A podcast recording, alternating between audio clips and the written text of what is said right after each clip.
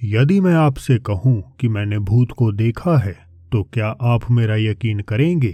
खैर, जो भी हो, इसका कोई खास फ़र्क नहीं पड़ता, लेकिन मैं अपनी आप बीती आपको बताना ज़रूर चाहूँगा। रात के लगभग नौ बजे की बात है, मैं अपने घर की ओर बढ़ रहा था।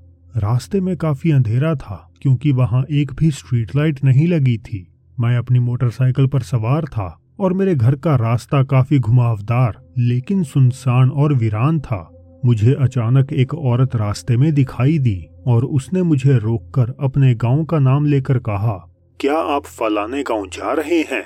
मैंने कहा हाँ। तो उसने कहा, मुझे भी जाना है, मुझे भी अपने साथ ले चलो।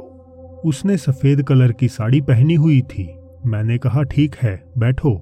यहाँ से घर काफ़ी दूर था, लगभग पाँच किलोमीटर। हल्की हल्की बारिश भी हो रही थी। मैं जब मोटरसाइकिल चला रहा था तो ऐसा लग रहा था, मानो मेरे साथ आठ दस लोग और बैठ गए हों। मुझे समझ में नहीं आ रहा था कि आखिर यह क्या हो रहा है। थोड़ा और आगे जाने के बाद मैंने गाड़ी का एक बार हॉर्न बजाया तो वह लगातार अपने आप बजने लगा। अब मुझे घबराहट होनी चालू हो गई, क्योंकि गाड़ी की लाइट भी चालू बंद चालू बंद हो रही थी। हॉर्न भी रेगुलर बज रहा था, और बाइक का हैंडल भी भारी हो रहा था। बाइक चलानी अब मेरे बस में नहीं थी। डर के मारे मेरी हालत खराब होने लगी। जैसे तैसे गाँव आया, मैंने बाइक रोकी और बगैर पीछे देखे औरत को उतरने के लिए बोला, चलिए उतरिए, आपका गाँव आ गया है। मुझे कोई भी जवाब नहीं मिला और ना ही कोई आहट सुनाई दी। मैंने पीछे पलट कर देखा तो वहाँ कोई नहीं था। मैं सोचने पे मजबूर हो गया कि वह औरत गई तो गई कहाँ? उस दिन के बाद डर के मारे मुझे बहुत ज़ोर से बुखार आ गया और कई दिनों तक वो उतरा ही नहीं। आज भी जब कभी कहीं पर जाता हूँ तो अकेले चलने में वही खौफनाक घटना याद आ जाती है।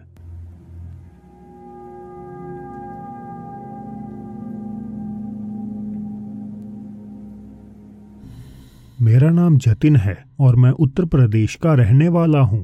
ये सात साल पहले की बात है। गर्मियों के दिन थे। और खेत में गेहूँ की कटाई चल रही थी। दो से तीन दिन की गेहूँ काटने की प्रक्रिया थी और कटे हुए गेहूँ खुले में धूप लगने के लिए रख दिए गए थे ताकि इनके अंदर का पानी पूरी तरह से सूख जाए।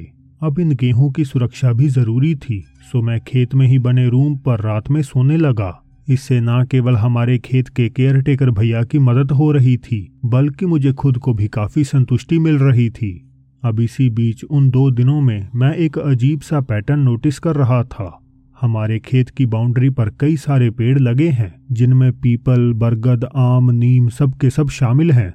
अब जैसे ही रात के 11:40 से 12 बजे का समय होता, वैसे ही कुत्तों का एक झुंड इन पेड़ों की ओर मुँह करते और ज़ोर ज़ोर से कभी तो भौंकते तो कभी रोने लगते। मैं ये सब आवाज़ें सुनकर जल्दी जल्दी बाहर आता और देखता कि कहीं कोई अन्य जानवर या चोर तो नहीं आया है, लेकिन वहाँ कोई भी जानवर या चोर नहीं दिखता और ना ही कुछ और होता।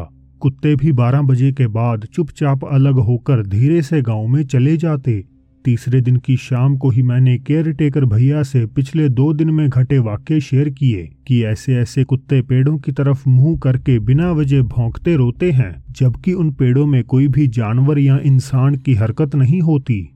इसके बाद उन्होंने यह सुनकर जो मुझे बताया, उससे मेरे हाथ पैर ठंडे पड़ गए।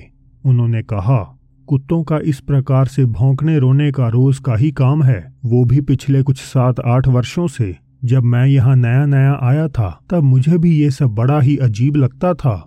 फिर एक दिन, मेरी जिज्ञासा शांत करने के लिए मैं रात के साढ़े ग्यारह बजे से रूम से बाहर आकर बैठ गया कि आखिर देखें तो सही कि माजरा क्या है। फिर मैंने देखा कि कुत्ते धीरे धीरे इकट्ठा होकर झुंड बनाकर पीपल के पेड़ के पास गए और ऊपर डाल की ओर मुँह करके ज़ोर ज़ोर से रोने लगे।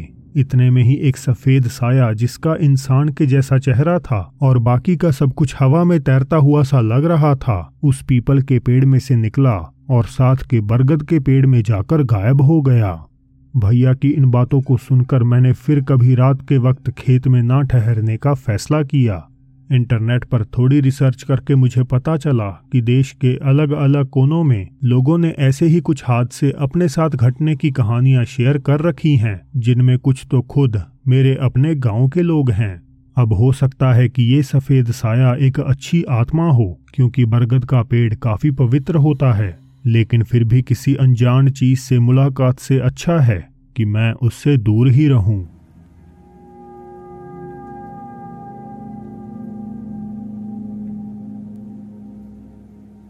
मेरी मौसी दिल्ली में रहती हैं। उन्होंने एक उनके साथ घटित अनुभव बताया था।